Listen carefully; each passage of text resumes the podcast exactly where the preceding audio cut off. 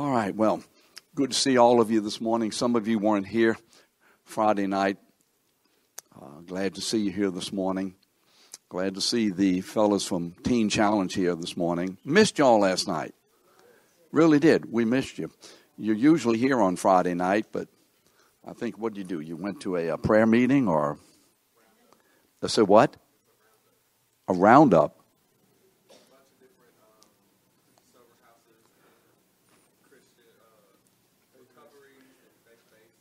Oh, I see. So a whole group of y'all together. I see. Okay. All right. Well, right. Good. Fine. Well, this morning, we're continuing with what we did last night. Last night, we spoke about the ministry of God's Holy Spirit in birthing us into the kingdom of God. And we talked about that. You must be born again. Which, again, using the analogy of birth. And I'll ask all the fellows who weren't here last night because they may not know the answers. The rest of us know the answers. How many of y'all have been born physically? How many of y'all have not been born yet physically? Some of you look like oh, I'm not sure about that, but whatever. You know, I'm just just making sure that all of you have been born. All of you are alive this morning. How many of you, now listen, Jesus used this analogy, and he used it to teach us something not only about getting into heaven, if you would, but how we are brought into heaven. He just doesn't say, uh, well, let me tell you about this. He's very specific. He's a surgeon with words and he says, uses his words as a surgeon would his instruments very specifically and very carefully and very strategically. And so what he says, he means. So, well, y'all again, how many of you are here today physically because of your decision? How many of you made a decision to be born? Did you make a decision to be born? What's your name? We got to know you. How many of you made a decision to be born, really? How many of you did that? How many of you said, I want to be born? D- did you? Did you make a decision? I want to be born? You did? That's why you got born? Where are you from? Where? born here. This guy. This is Tommy Hill. He used, you know, he used to be here. We put him out. Now you know why. you didn't make a decision. A decision was made, and you were born. How do we get into the kingdom of heaven? God makes the decision, sends the Holy Spirit, births us into the kingdom of heaven. And when he does that, we cooperate with that internal work of the Holy Spirit, bringing us into the ha- kingdom of heaven by doing what John 1.13 says. And as to as many as what? Received him, to them he gave the authority to become the children of God, even to those who did what? believe on his name. Do you remember that scripture? We talked about that, John 1.13. That's the ministry of the Holy Spirit. Hey, Anthony, how you doing? That's the ministry of the Holy Spirit, bringing us into the kingdom. Now, this morning we're going to talk about what is God's purpose in this? What is God's purpose? Why has God saved us? For everyone who is sitting here today and you have been born again, you have received the Holy Spirit. You have received Christ. Why has that happened? What is God's purpose in bringing you into the kingdom of heaven? Well, I think it's in your notes. I'm not quite sure all the time what's in the notes, but do you have Romans 8:29 in your notes? We have been predestined to be conformed to the image of God's Son. Is that in your notes? Yes or no? Okay, Romans 8:29. Why have you been born again? We have been born again by the Holy Spirit. So, as children of God, in whom the Spirit now lives, it is the ministry of the Holy Spirit in a born again believer, and that's redundant, but we say it that way. It is the Spirit of God, the ministry of the Spirit of God to take us and re, if you would, form us into the image of God's own Son. That's why you have been born again. And God is after something here. He is so working in our lives by the Spirit that the way we walk, our daily manner of life, is to be progressively looking more and more like the Lord Jesus. More and more like the Lord Jesus. Now, God is very much, oh, sorry, let's say it this way. We are very much like God is. God wants us to be God has the same aspiration for us as we have for our children. How many of you, I'm going to pick on you again. You know, you're just an easy target. Oh, Joe here. Do you have two grandsons. Now, do you want what? Three. Okay, you have three grandsons. You have any granddaughters? One on the way. That's really nice. I like that. Do you want your grandchildren to be ordinary? Just ordinary people. Oh, wait, wait. You want them to be what? More than that. How many of you want your children? I just, I have a daughter and four grandchildren.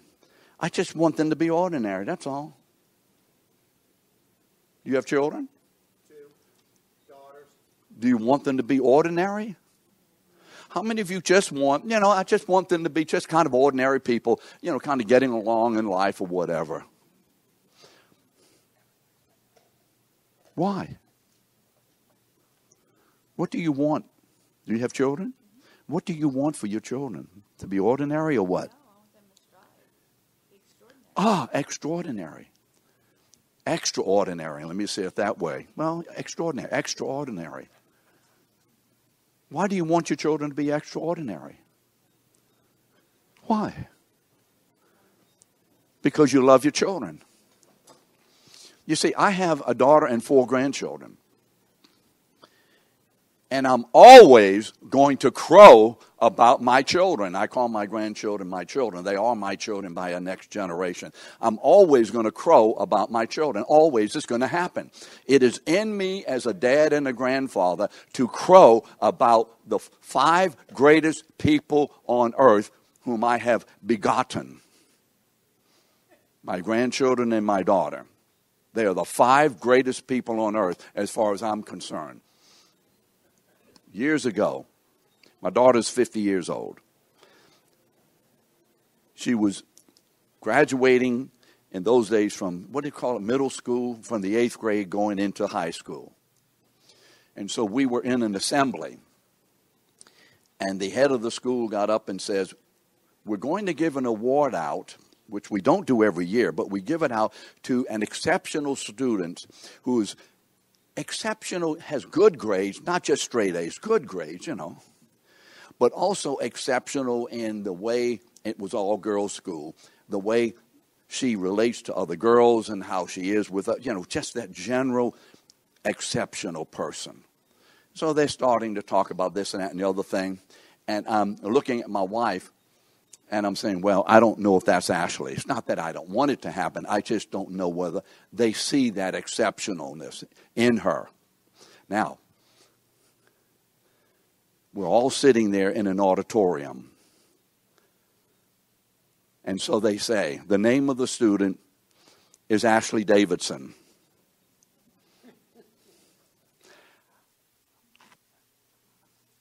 I have a lot of problems but one of them is not being heard. When they called my daughter's name out, I went, Whoa! oh, no. No, no, I did. Just like that. I did. Everybody turns around My wife is kind of getting under the chair. And I'm sitting there, Gary. They're going to see who the daddy is. Why? Because that's my daughter you're talking about. That's my daughter that got the award. You see? My daughter. Years later, when my oldest granddaughter is graduating from high school in a very large auditorium because it's Lusher, it's a large school, they're giving out awards. And my wife says, Don't say anything if she gets, you know, this same kind of award. Don't say anything. I told her, I said, just hold your ears if it happens. Hold your ears. The only way I'm going to shut up is if they take my voice box out of my throat. Don, they're going to hear me. Can you hear me today? And when they called out the name Emily said logic, the auditorium heard a boom of a grandpa who let everybody know that's my granddaughter. When my grandson graduated from Lusher, we went to, I think they call it the awards banquet. Is that what they call it? Where they give all out all these academic awards. He won more himself than all the others in the class won. That's my grandson, Jonathan. He got the majority of the awards for scholarship. Shall I continue with how great my grandchildren are? Are you beginning to understand how I feel about my grandchildren? Do you, you get it? Do you get it? Now, here's the question Am I overdoing it? If this is the truth, and it is, am I overdoing it? What's your name again? Emily. That's the name of my grand, uh, oldest granddaughter. Have I ever told you that? I've told you that? Oh, I didn't know that. I, I didn't know that. I didn't know that. You know, anybody else named Emily in here? Any of you guys, Emily? Any Jonathans over there? Man, y'all are really, you know. Is there something wrong with? I know there is, but in this category, is there something wrong with me? Seriously. Is there anything wrong with me by being pumped about my family? No. I want you to feel this. I know I take a little time in things. I'm slow. And at my age, I'm getting slower. I want you to be getting this on the inside. Not as just an intellectual something, but I want you to feel this.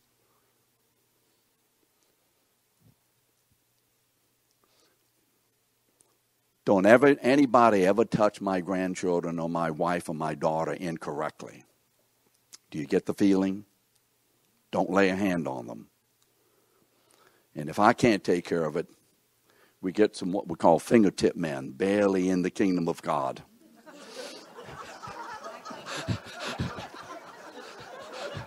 we'll talk to someone who might want to earn a few dollars to say, can you go and encourage that person who just put their hand on my wife not to do it again? We're going to ask. You see, because it's my family. It's my family. I hope every one of you feel this way about your families. And don't even begin to think that your families are greater than mine. That's not happening. But, but at least in your category. Why am I saying this? Because you see, it's God's desire that each one of us, his sons and daughters, live first of all, just because these children are my children, that makes them, in my mind, extraordinary. You understand that? They're not extraordinary because they do something, and if they don't do something, therefore they're not extraordinary. They are extraordinary because they belong to me. Does everybody see that? But then that extraordinariness of belonging to me is accentuated, is enlarged, is manifested in them living a way, in a way, that demonstrates that they are my extraordinary grandchildren. Do we see that? You got it? If my daughter had never won that award, she'd still be my extraordinary daughter. My granddaughter, my grandson, etc., had never won the awards, they would still be extraordinary. But they manifest that extraordinariness through these issues in life. Why has God saved us? So that in us, listen to the way I'm saying it, so that in me, in you, in our walk, in our conversation, in our attitudes, in our responses, in what we do and what we don't do, that in us, the extraordinariness of His own Son, Jesus Christ, is manifested in me. So that when someone sees any of us and says, that is an extraordinary man or woman, God the Father is saying, yes! Because we are extraordinary because of the presence and the ministry of God's Spirit in us. Do we get it? You see, I'm not talking about me, myself, old man Davidson being extraordinary just because in my humanity. I have living in me, and each one of us who have been born again have living in us the one unique, most extraordinary human, if you would, God man who ever lived, and his name is the Lord Jesus, and he is in us by the Holy Spirit. We have the extraordinary presence of God in us. And what God is doing in us and what the ministry of the Holy Spirit is, is to begin to manifest or pour out, if you would, that extraordinary revelation of His Son. Therefore, we are being daily, by the Spirit, conformed to the image of this extraordinary man whose name is Jesus. Now look at yourself. You get up in the morning and you look in the mirror. And you see, you can do that and still not be that challenged when I do it. No, no, just think. You're the mirror. And you've had a nice evening, nice, quiet, dark. And all of a sudden, 5:30 in the morning the light goes on. Okay. And then the next thing you see is, "Hi." This face. now, if that doesn't crack up the mirror, nothing will. I've always said the mirror is a bad reflection on me. It's it's whatever. Look at yourself. How many of you really think in your natural person you are extraordinary? Any extraordinary beauties in this room? Really, seriously, in the natural? No. Any extraordinary physiques in this room? No. Any extraordinary intellects in this room? No. You see, when we look around, and when I look at you, and especially when you look at me, this is either just a very a set of very ordinary or subordinary people. Some of us are subordinary. I'm not saying anything to you, Gary. I'm just looking at you.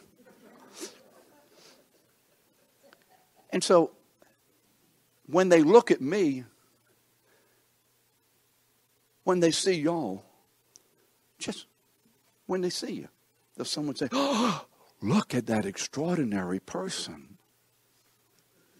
Stand on the street corner and, in a good way, see how many people say, You're extraordinary. You think that's going to happen? You're just standing on the street corner? Hmm? You, you think that's going to happen? you, you think it's going to happen? You're extraordinary. Not in a negative way, but you know, really, no. People are going to pass you by. Your name is Maurice, isn't it? I'm quick. I'm real quick. I can see your name there. Yeah, I know that. I, thank you a lot. They're, they're going to just pass you by because you are not extraordinary. Look at me. If I'm standing on the street car, uh, street corner, you're going to stop and say, oh, "Look at this." No, it's not happening. Years ago, 1958, I was in high school. What?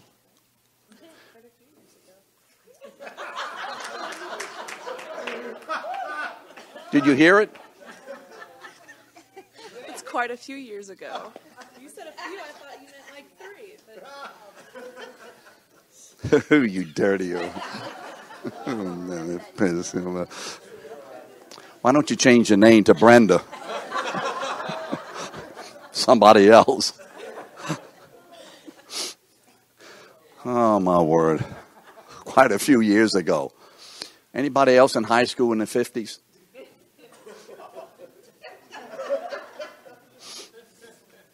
That lady's old over there.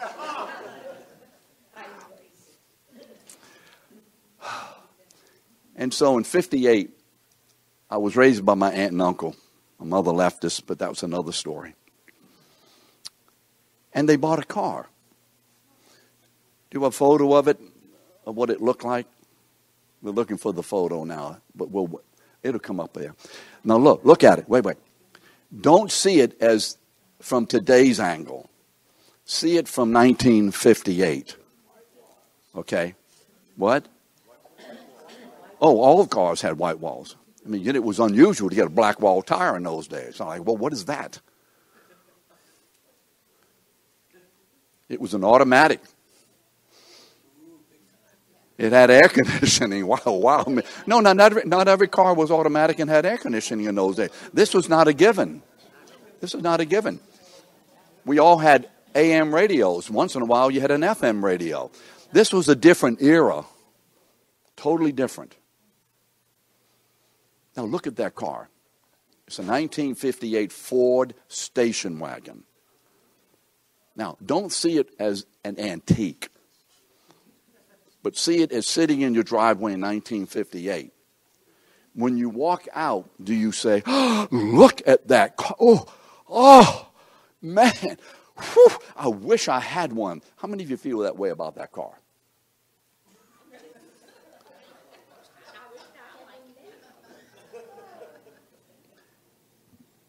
You're strange. Not you. Back here. She lives. She works in North. No, no, Uptown Saint Bernard. Saint, Saint Bernard. Yeah, in the parishes. There's nothing extraordinary about this car. Nothing. Not even then, really. A 58 station wagon, which is a common, everyday station wagon. Everybody had, you know, there, there was nothing like, oh, I never have seen one like that. It's just a common car. In fact, it was on the lower end of expense. Ford. Fix or repair daily. You've heard of Ford. I mean, it wasn't a Lincoln. It wasn't a Cadillac. It wasn't an Imperial. Remember the Imperial Chryslers? It wasn't anything like that. It was a Ford. So, okay, it's a fine, you know, it's all right.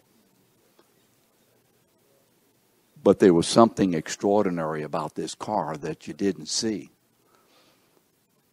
until you got in the car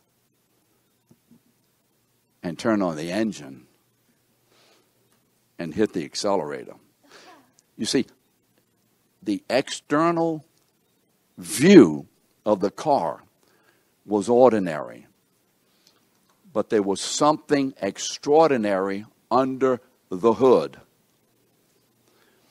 In those days, as today, police departments ordered Fords, Chevrolets, whatever cars, but I think it was basically Fords they're talking about, ordered their cars with what they called, what was it, Frank? The interceptor engine. It was a very powerful V8 engine. So when you turn on the uh, the engine, you lost four gallons of gas just like that. you know, there it goes. It's called. Have y'all heard of the interceptor engine? They still make it, I think, in Ford. Uh, what do you call them? Uh, Explorers. I don't know, you know, the extent of it, but they do. The Ford Interceptor. And so, you know, it was on there. Interceptor. Okay, okay, it's an interceptor. What does that mean? I don't know. It's just an interceptor. When my aunt and uncle bought the car, there were only five of these on the lot, and they said, okay, we'll buy that one. They didn't know they were getting a Ford Interceptor engine, they were just buying a Ford. And occasionally I would get to drive it. In those days, at least in our family, we didn't have a car for me. It was a family car that occasionally I would use. And so if I went out on a date, I went out on the streetcar or took the bus. Really different days in those days. Can you imagine that today? So I get in the car and drive around. There's something unusual under the hood. Well, one night, I'm coming back from somewhere. I don't remember when it was, but I remember it was nighttime.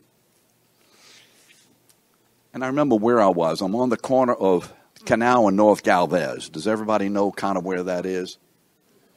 Anybody kind of know when, you know, where Galvez crosses Canal Street toward the downtown area? I'm sitting there at the light. Now look at me. Do I look like a racer? Come on, come on, don't you see it? Any of you fellows over there see the, the daringness in me? It's not there, is it? I see you, your face. It's just kind of like, hmm, hmm look at this. Look at this. I see it. Look at this dopey old man. He thinks, you know, I can see it. I like that. No, no, it's the truth. I like it. And so up comes next to me this young fella. I'm a young fella too. And he has one of these. Vroom, vroom, vroom, vroom. And he stops at the light. And, vroom, vroom, vroom. That was his car, by the way, not his stomach. And he looks at me, you know, gives me one of those challenging looks. You ever have one? Why don't you try it? And I look at him, hi.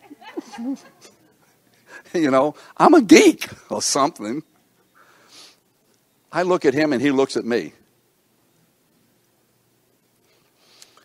And so the light changes. I hit that accelerator.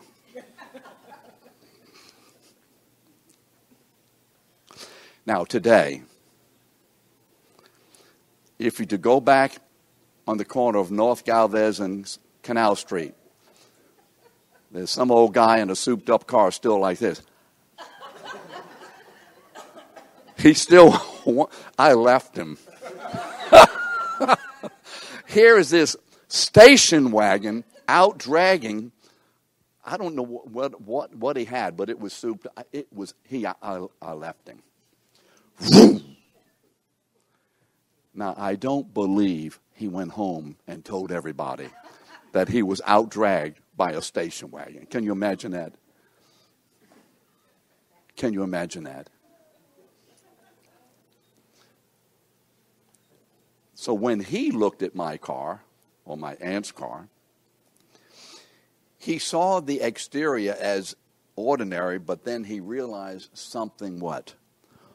This was an extraordinary car with an ordinary exterior because it had an engine here that was powerful. It had the power of an engine to do in this car what most other cars could not do. And you see, the Holy Spirit is being has been given to us to be the powerful engine of God's presence to do in us what others cannot have done in them. We had the power of God's engine, His interceptor, Holy Spirit in us, if you would.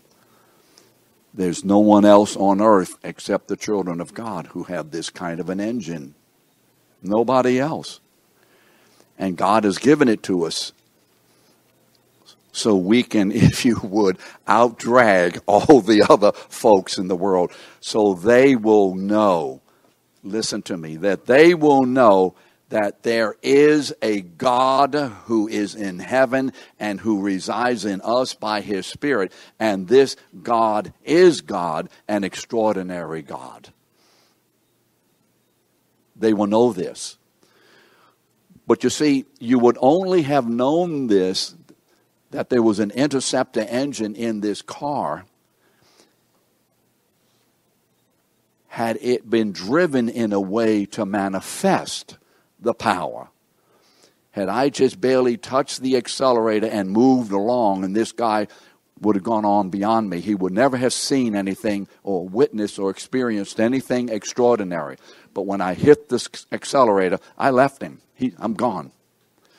I, I don't, by the way, I never did find out where he went. Uh, I, I just didn't. And this is what God wants. We are God's 58 station wagon, an ordinary group of people. That's who we are. We're just an ordinary group of people. Don't think too highly of yourselves. We're ordinary.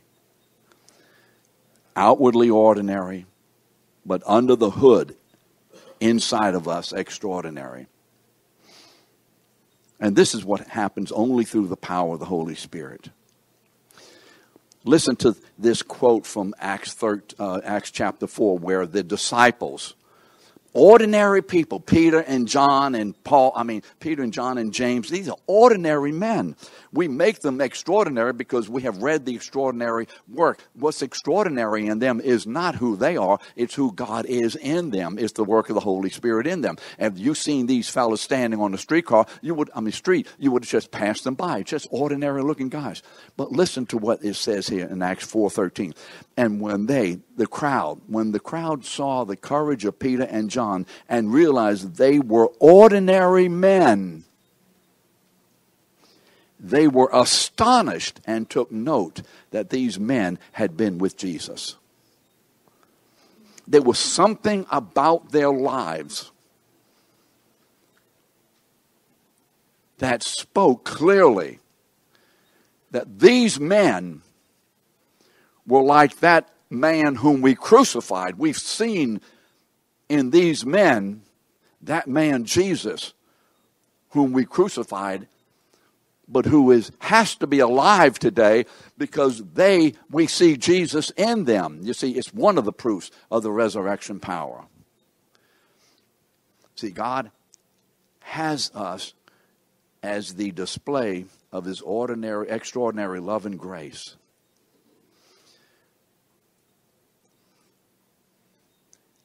Would we say that each of the disciples and each of us needs to be empowered, filled with the Holy Spirit's power. Would you agree with that today? Would all of y'all agree with that?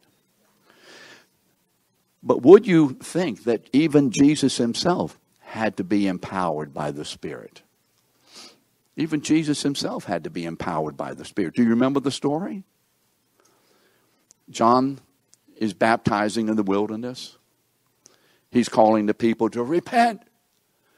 And one day, coming down from the crowd is one man, and John sees him, and he recognizes this is the Lamb of God who takes away the sins of the world.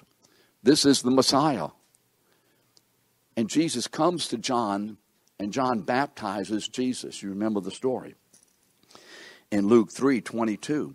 And when Jesus goes under the waters of baptism, and when he comes up out of the waters again, what does the Bible say? The Holy Spirit descended on him like a dove. Do you remember that? What was happening? God was uh, what, what we're doing, giving his authority and authenticating and initiating the work of the gospel that Jesus would carry out for the next several years of his life. Jesus had been conceived by the Holy Spirit. You remember that the Spirit came upon Mary and she conceived and bare a son. His name was Jesus. But at the age of 30, he comes to the wilderness not to receive the Holy Spirit because he already had the Holy Spirit. We're not talking today about getting the Holy Spirit because everyone in here who is a child of God already has the Holy Spirit. We talked about that. You have been birthed into the kingdom of God, so let's make the distinction. Jesus already had the Spirit when he comes to the Jordan. He wasn't coming to get the Holy Spirit, as some people say. He had the Holy Spirit, therefore he came to the Jordan. And when he comes there, and comes out of the water, the Spirit of God descends on him.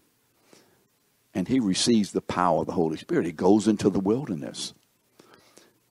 And what happens there? For 40 days and 40 nights, he's without food. And at the end of the time, Jesus meets the tempter. And he is tempted. Remember, the greatest spiritual battle that was to occur until Gethsemane, where Jesus overcame the temptations of Satan that Adam succumbed to. What Adam failed to do, Jesus accomplished in the wilderness. And at the end of the period, in Luke 4 1 through 2, Jesus, full of the Holy Spirit, was led by the Spirit into the wilderness and for 40 days being tempted and he was anointed with power of the Spirit in order to overcome the temptations of the devil. And when he had finished and defeated the enemy, he came out of the Holy Spirit in the power of the Holy Spirit. He came out of the wilderness in the power of the Holy Spirit. How did Jesus defeat Satan in the wilderness? How did he do it? How did he do it? He had been filled. He already had the Spirit. Do we see that? He already has the Spirit. But he's now being filled with the power of the Holy Spirit for ministry. And he goes into the wilderness and he overcomes every temptation of Satan. How? By the power of the Holy Spirit. Is this written in your notes? He ministered to people's needs. Do you see that? Let's read through that together.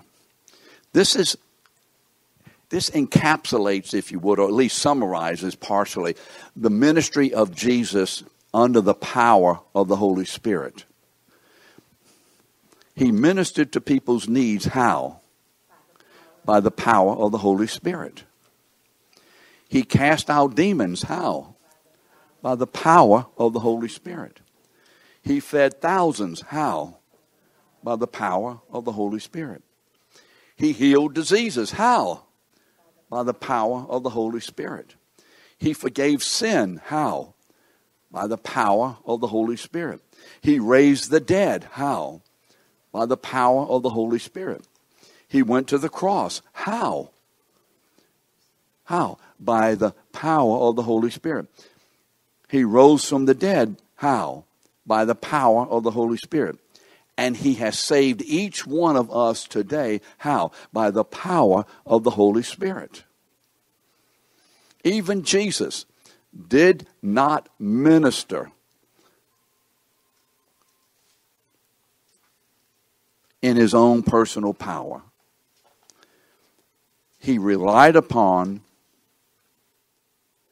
and cooperated with and obeyed the internal work of God's Spirit as God empowered him in his thoughts, in his words, and in his deeds. The Spirit of God who lived in this man, Jesus Christ, empowered his thoughts, his words, and his deeds. Now, you see, when we talk about the power of the Holy Spirit, typically what we're talking about, most people think, is the power to heal. Or the power to do great miracles. Is that part of it? Yes. But is that the biggest part of it? We are talking about today calling upon the Holy Spirit to empower us some for the first time, some for the 38th time, some for the 100th time. I I ask regularly for the empowerment of the Holy Spirit. I don't know how often I have been doing this for years. Why? Because if I don't have the power of the Holy Spirit working in me, I cannot control my thoughts, control my attitude, watch my language. I was raised in the streets like some of you.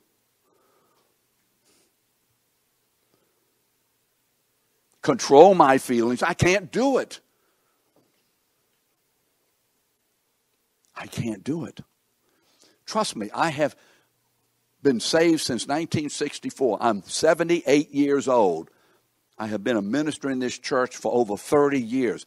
I cannot do it apart from the power of the Holy Spirit. There's no way that if I didn't feel the Holy Spirit would empower me and anoint me today, that I would be standing here. Frank Loria would be doing this today. There is no way on earth that I would be doing this today unless I knew, not because of how great I am, but because of how faithful and great God is, that He will minister in power today. Do you hear that? Do you hear this? This is not about me or you, it's about God. It's about the glory of His Son who lives in us to be manifested in power. So the power of the Holy Spirit is given to me and to each one of us mostly to empower my thoughts by the Spirit, my words by the Spirit, my actions by the Spirit, my desires by the Spirit my whatever by the Spirit. And in that empowerment will come works of miracles and great things. But God has not given us the great spirit and power just to do a few miracles. The miracle is my experiencing and manifesting in me the transforming work of God's Spirit. Do we see that today? So we're not talking about calling upon God for His power. So thank God I can. And so there are things I need in my life. You know, you may not believe this. But overcoming sin in this man is not automatic. Are you with me on that? How many of you automatically overcome temptation? Automatically. It comes in just. Anybody here? How many of you really, occasionally or sometimes or often, you are really undergoing a battle in temptations? Am I the only one who has to battle with temptations? Am I the only one? I was sharing with Frank yesterday, I think it was. I'll give you an example of a battle that I have that you may not have because you're not a preacher, if you would. Or you may have it. I spend time praying and waiting on God and hopefully hearing from Him and putting together what we may call a lesson or a sermon, whatever. My biggest concern is that it won't be from God. And it has to be. Because you're not interested in anything personally that I would have to say to you. Nothing will help you except God. Nothing. And I have to battle against this isn't anything. It's no good. It's not going anywhere. You should. Just the other day, the thought kept coming to me, kept coming to me. You know, why don't you stop being a pastor because you're not effective? You're just not getting it done, if you would. That's a battle in me. Just resign and just live your life, you know, as a non pastor, just a member of the church. Just stop this. Or after I do something, you know, whether it's alpha, whether it's here, whether it's sermon, Sunday school, whatever it is. So often the battle will be in me. That was junk. That was terrible. Nobody liked it. It didn't help anybody. You wasted your time. It's a constant bombardment in me. I get raked over the coals in many areas of my life by the enemy. And the only way I can withstand those and continue to function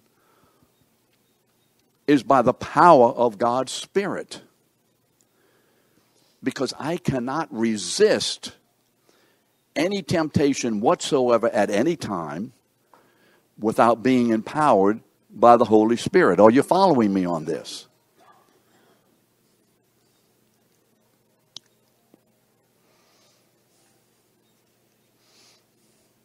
It's your phone, Don. It's your phone.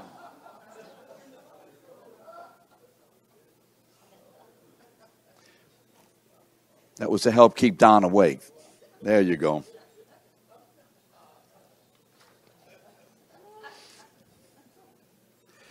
Even the disciples, Jesus said, wait in Jerusalem. Remember after the resurrection? How many of you know Acts 1 8? Come on, all of y'all should know that. That's almost an, a mantra for uh, Teen Challenge. Acts 1 8. What does it say? You shall receive power when the Holy Spirit comes upon you. Remember that? Acts 1 8. Jesus says to the disciples, Stay. Don't go out and start ministering yet. Don't you go out into these streets yet. Don't you do that. You've been with me three years, but don't do it yet. You're not ready. Why? Because they didn't have the Spirit. They had the Spirit, but they weren't ready to minister yet because the power of the Spirit had not been given to them for the specific purpose of ministry. He says, You wait because you are going to be clothed with power when the Holy Spirit comes upon you. You are going to be filled with the power of the Holy Spirit not many days from now. Do you remember? He said that. So they remain in Jerusalem. And on the day of Pentecost, what happened? About the ninth hour, what is it, the ninth hour, whatever, I've forgotten the hour. It was in the morning. The Holy Spirit struck and came upon all these believers. And they were filled with His presence, His power.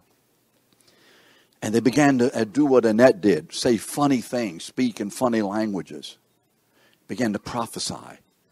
And they came out among the people. It was Pentecost, and there were thousands of visitors in the town. It was like Carnival Day.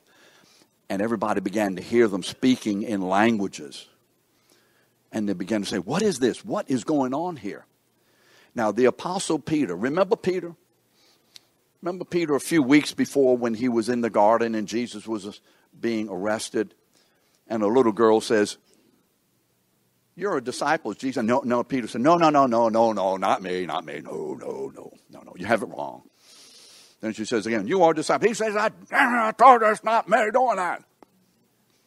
And the third time he said, Oh, blah, blah, blah, I don't know the man. What a courageous man. This is who Peter is in the natural. This is who Peter is without the power of the Holy Spirit. He's a loud-mouthed, vacillating ding ding. You may have seen some of those. You may have heard some of those. Andy, I know what you're thinking. You're taking notes. But once the power of the Holy Spirit came upon him, this man who cowered before a little servant girl. This man who cowered before a little servant girl stood before a crowd of thousands of many of whom in that crowd had crucified Jesus and he says you crucified the Lord of glory. Something happened to embolden this man from cowering in the corner to face the multitudes without any concern about his own safety, being overwhelmed and consumed with the power of the Holy Spirit. to throw into their faces their own guilt. What happened? What happened? He was filled with the power of God. How many of you want to be filled like this and to experience this?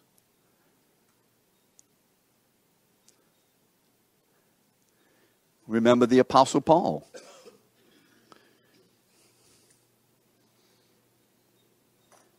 I recommend for you 2 Corinthians chapter 12.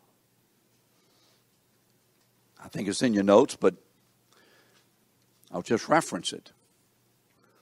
In chapter 12 of 2 Corinthians, Paul is having to defend his apostleship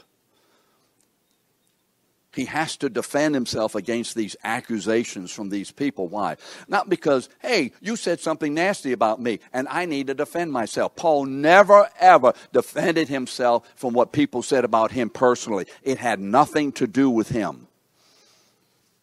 Because he knew personally none of this was about him. It was about God. But once his apostleship, you don't speak well, you have bad doctrine, you're, you're vacillating, you're lying. That was an attack against his apostolic authority and truth. And he had to defend it because the entire gospel that he preached was dependent upon his uh, uh apostolic authority not being undermined. If you can undermine that, then you can say everything he's taught is no good. You see what I'm talking about. So he says in chapter 12, he says, Look, I knew a man one time. I know somebody. Now, I don't know whether this man was in the spirit or not, but he was on the, you know, taken up into the heavenlies, into the third heaven, into paradise. And he was shown some extremely significant and important and incredible revelations. And he said, on, on behalf of that kind of a man, I will boast. Then, if you remember the chapter in verse 7, he says, What? There was given to me. Ah, he's talking about himself, Taylor. He's been talking about himself. There was given to me a thorn in the flesh. What else does it say? A what? A messenger of Satan to do what? To do what? Buffet me. Why? Why? Tommy, you're right, to humble him. Now get the picture. The Apostle Paul has been taken by the Holy Spirit. Whether in the Spirit or physically, he doesn't know, and neither do we. But he is taken by the Holy Spirit into the very presence of Jesus himself. Remember in Galatians, he said, I met Jesus and so on. I was taught by Jesus. Remember in chapter 1? And he is before the Lord of glory himself. And it's as if Jesus says, Paul, sit down and take some notes because I want to teach you what everything is about. And I want to give you the revelation of my work upon the earth, which is the church, which y'all will hear about next Alpha, next week. The church. God's greatest work through the greatest work of his son. The church, God's greatest work of the greatest work of his son, the church. So Paul gets this revelation. And he has a zeal. I'm going to preach this. And so he comes back. Now get this. Here is a man who is ready to minister. And so he gets back and he says, Look, I have a mission. I have a purpose in life. I have this message and I am going to minister it. So he girds himself up, gets ready, and he starts down the road of life. And he stops for a second and says, Oh, wait, wait, wait, I can't go any further. I can't go any further. I got something sticking in my side.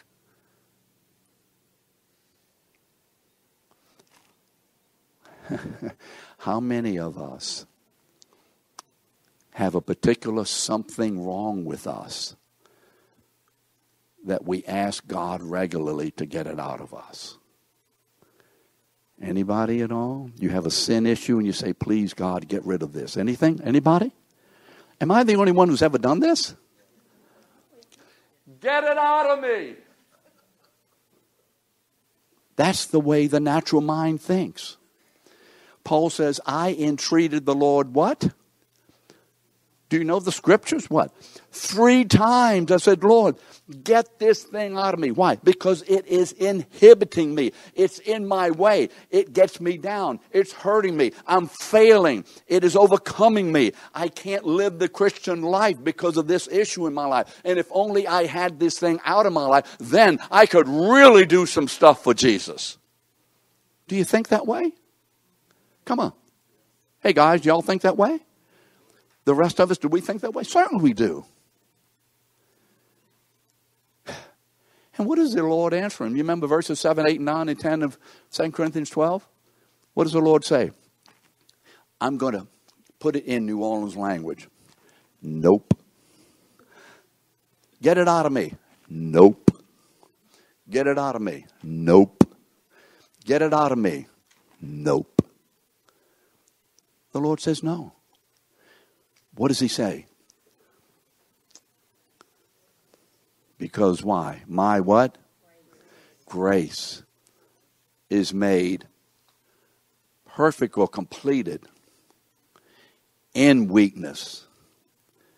In other words, that thing which is so obstructing in your life, God has created us with that thing in our lives as a weakness. Where do you think it came from? You got it from your mom and them. Where'd they get it? From their mom and them, all the way back. Who created mom and them's? God does. God gave us weaknesses specifically so that in the midst of these weaknesses, we learn that we need the power of God's Spirit to overcome these weaknesses. And in the midst of these weaknesses, show that God's power is supreme, even over our biggest problem, don't you see? Do you see that? And Paul, when he saw that, says, oh, he says, thank God when I'm weak. Thank God, because when I'm weak, what? Then am I strong. Strong with the strength of God. This is the work of God's power in me. We have much wrong with us in the natural. All of us are filled with issues of sin in the natural man. In fact, Paul calls this body a body of sin. But we have been given the Spirit. And ours today is to do this are you convinced by now that you need more power to deal with just the little things in life, let alone the big things? Do you see that you need more power? Do you see you need more power? You know, if we're not effectively by the Spirit dealing with the minor, what we call the little issues of life, the big issues are always going to crush us. God's power is manifested, begins to deal with the daily little issues of life so that we are being prepared to depend upon Him and yield to Him and cooperate with Him when the big issues come down the road. And too many of us are more concerned with that major issue and not concerned with all the other issues, thinking that the other issues are not important. It's just this one big issue in my life that has controlled me, and that's bad thinking. It's not biblical thinking. Those little issues are feeding the big issues. So today, we're going to spend the next several minutes in praying. Have you come to a place that you're realizing, I need to ask God for more power? So I ask it this way Are you satisfied with the power that you have, with the level of cooperation with the Holy Spirit that you are experiencing today? Are you satisfied? Anybody satisfied? I don't need any more. Do you want more? Do we need more? Yes. So I'm going to ask you to let's pray. Just, just bow your heads and start praying. And ask the Holy Spirit not to make you great, but to make Jesus great in you. Not to make you extraordinary, but to manifest the extraordinary person of the Lord Jesus in us. Not to give us power over a particular area of sin, but to empower our every thought, word, and deed so that our life totally and fully manifests the presence of God's glorious, extraordinary Son. We need His power. We need His power.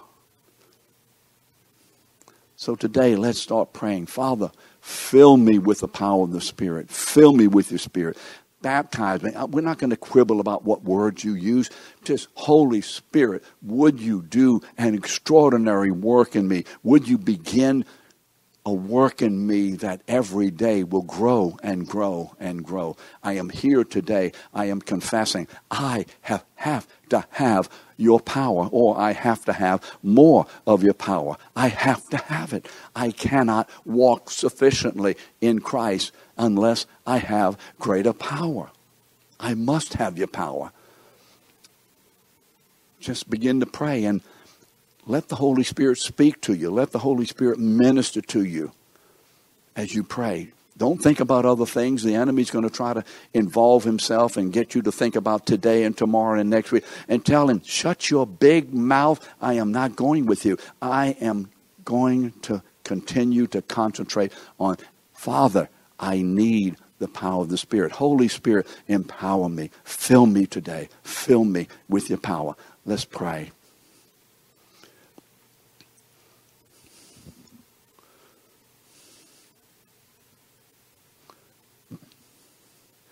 And I'm just going to pray for us. You pray individually for yourself, Father.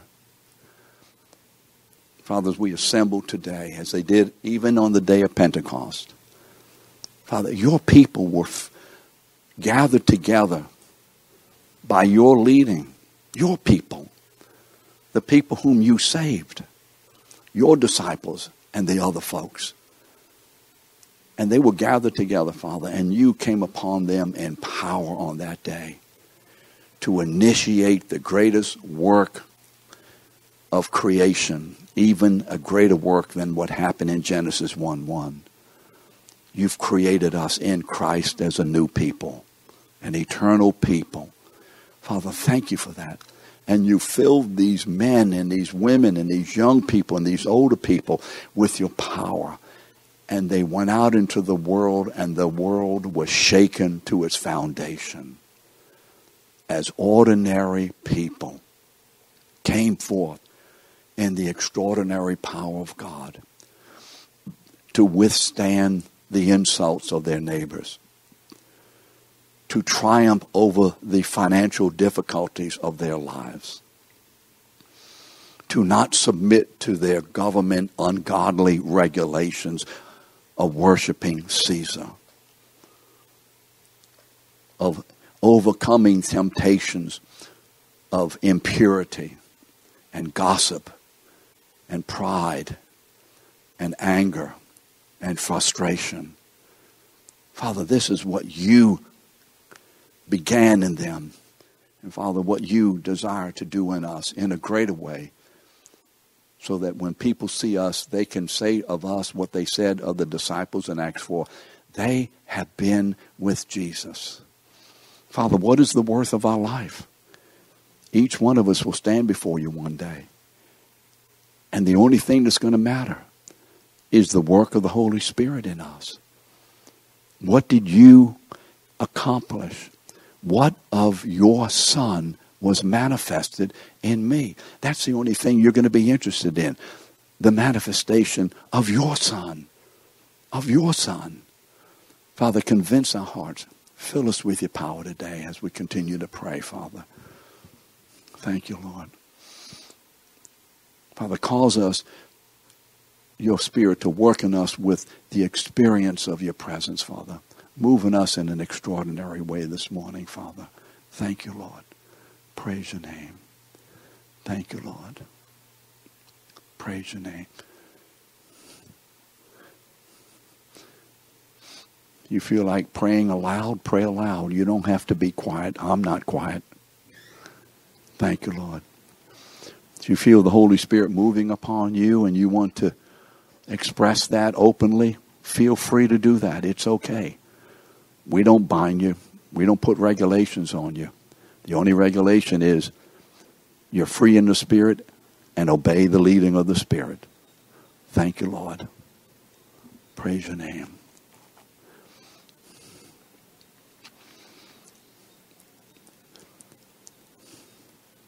More power, Holy Spirit. Fill us with more power, more greater anointing, controlling more and more my thoughts to be in concert with yours, my attitude to be reflective of your attitude, my will, my desires to be in cooperation with your will and desire, Father.